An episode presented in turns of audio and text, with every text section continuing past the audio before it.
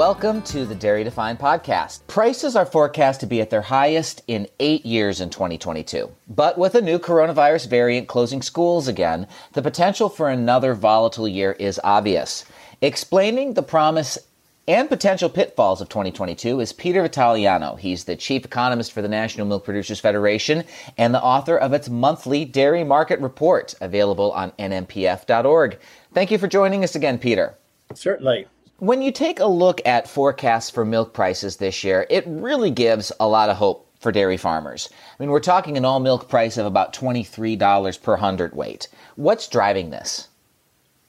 The biggest thing that's happening, Alan, in the the dairy economy is a very, very sharp drop off in the rate of growth of milk production and cow numbers.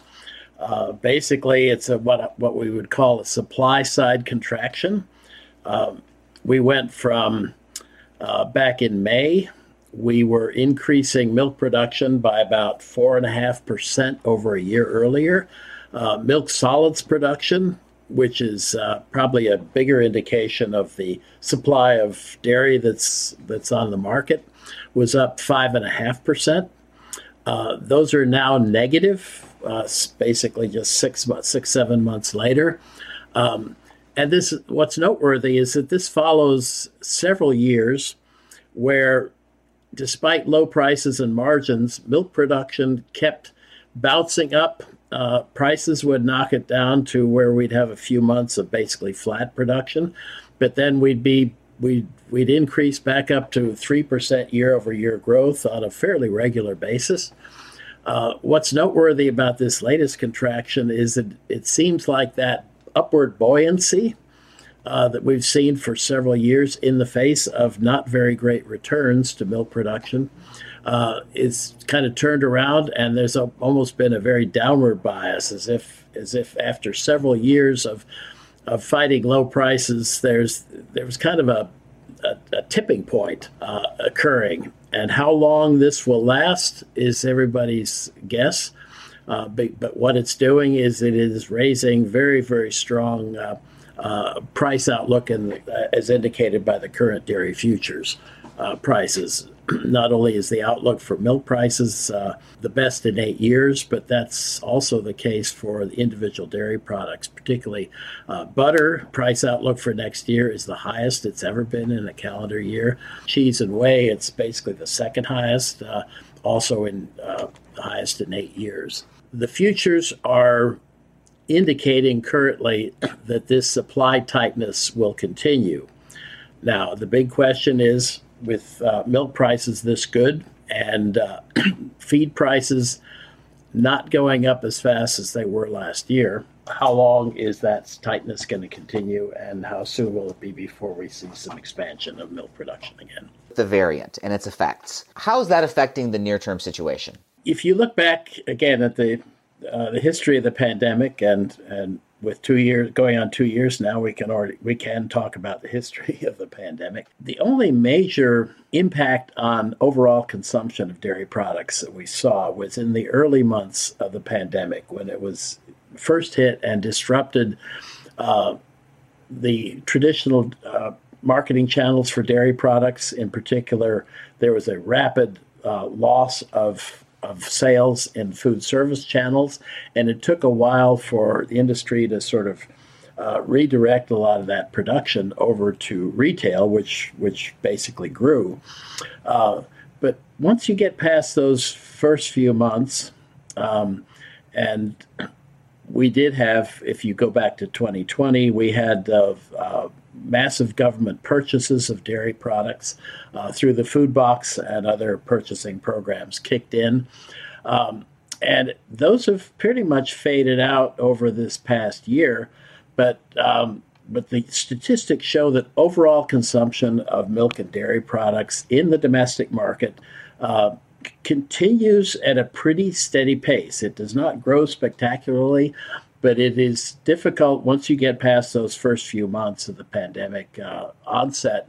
It's difficult to find the overall statistics on dairy consumption showing a, a major drop. There's just a, a robust appetite for milk and dairy products by U.S. Uh, consumers.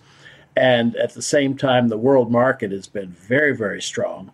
Uh, and um, in terms of demand from China and other buyers, and our major export competitors in Europe and in New Zealand and Australia have not been able to uh, uh, produce enough to to basically continue to f- fulfill the demand.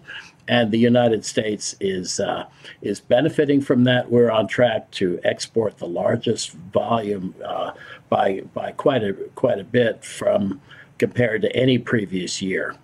So again, the the major thing is even in the short term outlook, uh, demand for dairy seems to be extremely robust. Something I think people forget about 2020 is that going into that year, the forecast prices were very high, just like this year. And it affected sign up for something that is coming up with a deadline now, which is the Dairy Margin Coverage Program.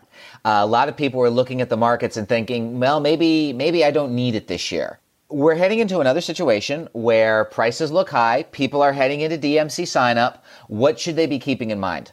they need to keep in mind that the cost of insuring your margin for up to 5 million pounds of your production history uh, at 950 per hundredweight, which is well above average margin levels, is so inexpensive. It is like uh, it, it is inexpensive insurance. It's almost like your fire insurance. You don't think, well, do I do I insure my barn for fire this year, or do I think I'm going to be rather careful and we won't have, we won't have a problem? You don't think that way for your your basic insurance. You shouldn't think that way for your DMC insurance. Uh, the futures markets look very good at the moment, but there's you know many months to go. Um, the history of dairy farmers second guessing the markets, uh, even based on the futures, is not very very good. Uh, and again, given how inexpensive coverage is, our recommendation continues to be you should sign up for the program.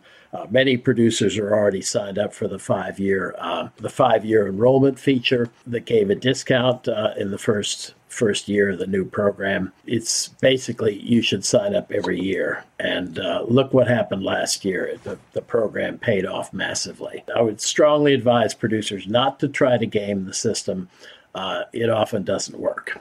I want to circle back to something you said earlier, um, where you were talking about the export market and, and how that is becoming an increasing driver of prices and, and demand. Um, you talked a, a, lot about supply realignment um, supporting prices.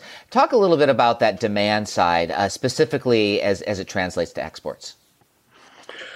Well, earlier in the year, um, or up until just a, a, month or so ago, China was going through another major buying spree, uh, buying up a lot of dairy products all over the world.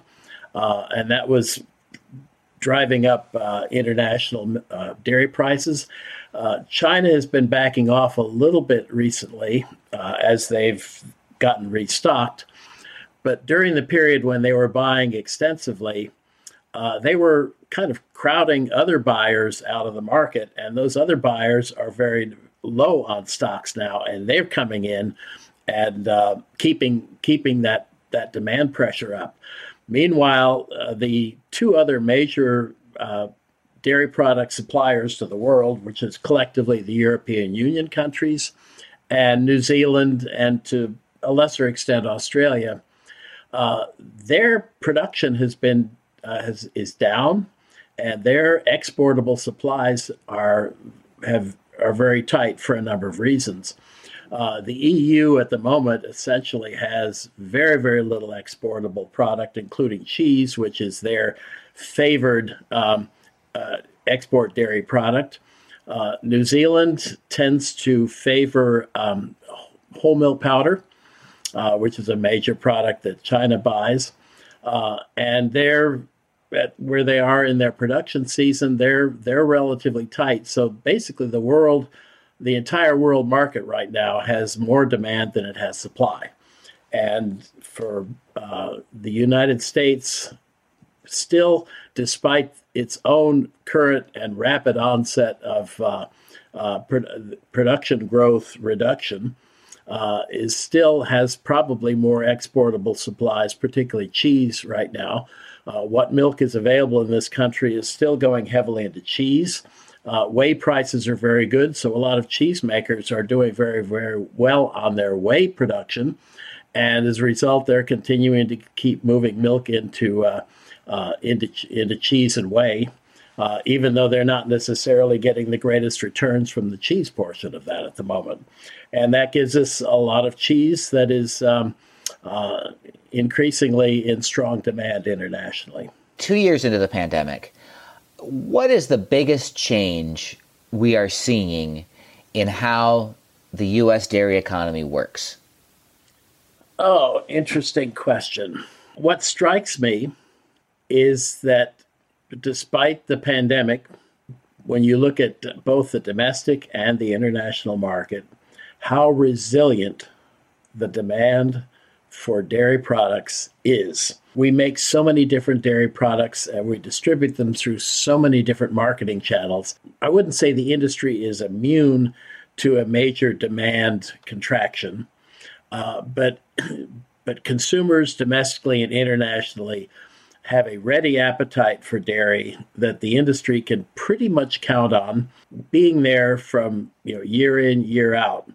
The problems the industry uh, encounters with low prices is when dairy farmers in this country, in their wonderful productivity, outproduce even that strong market because there is, particularly in the domestic market, uh, it is a relatively mature market that is not uh, growing by leaps and bounds. It is growing steadily and dependably, but not necessarily every year guaranteed to grow as fast as dairy farmers are capable of expanding their milk production.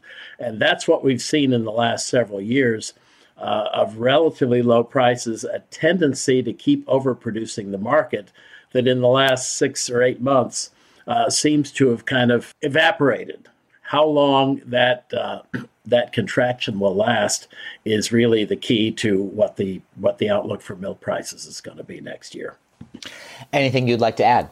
If supply and demand uh, can be kept in balance in the domestic market, dairy farmers can look forward to a, a good year this year because the price outlook is stronger than than the than the feed price outlook uh, at the moment. We've been speaking with Peter Vitaliano. He is the chief economist for the National Milk Producers Federation. Peter, thank you for your time. Certainly, my pleasure. Thank you. And that's it for today's podcast. Be sure to look at NMPF's risk management page. You can get there from our homepage at nmpf.org for more of Peter's analysis and to subscribe to his dairy market report. You can find this podcast online at nmpf.org and you can subscribe to it on Apple Podcasts, Spotify, Google Podcasts, and Amazon Music under the podcast name Dairy Defined. Thank you for joining us.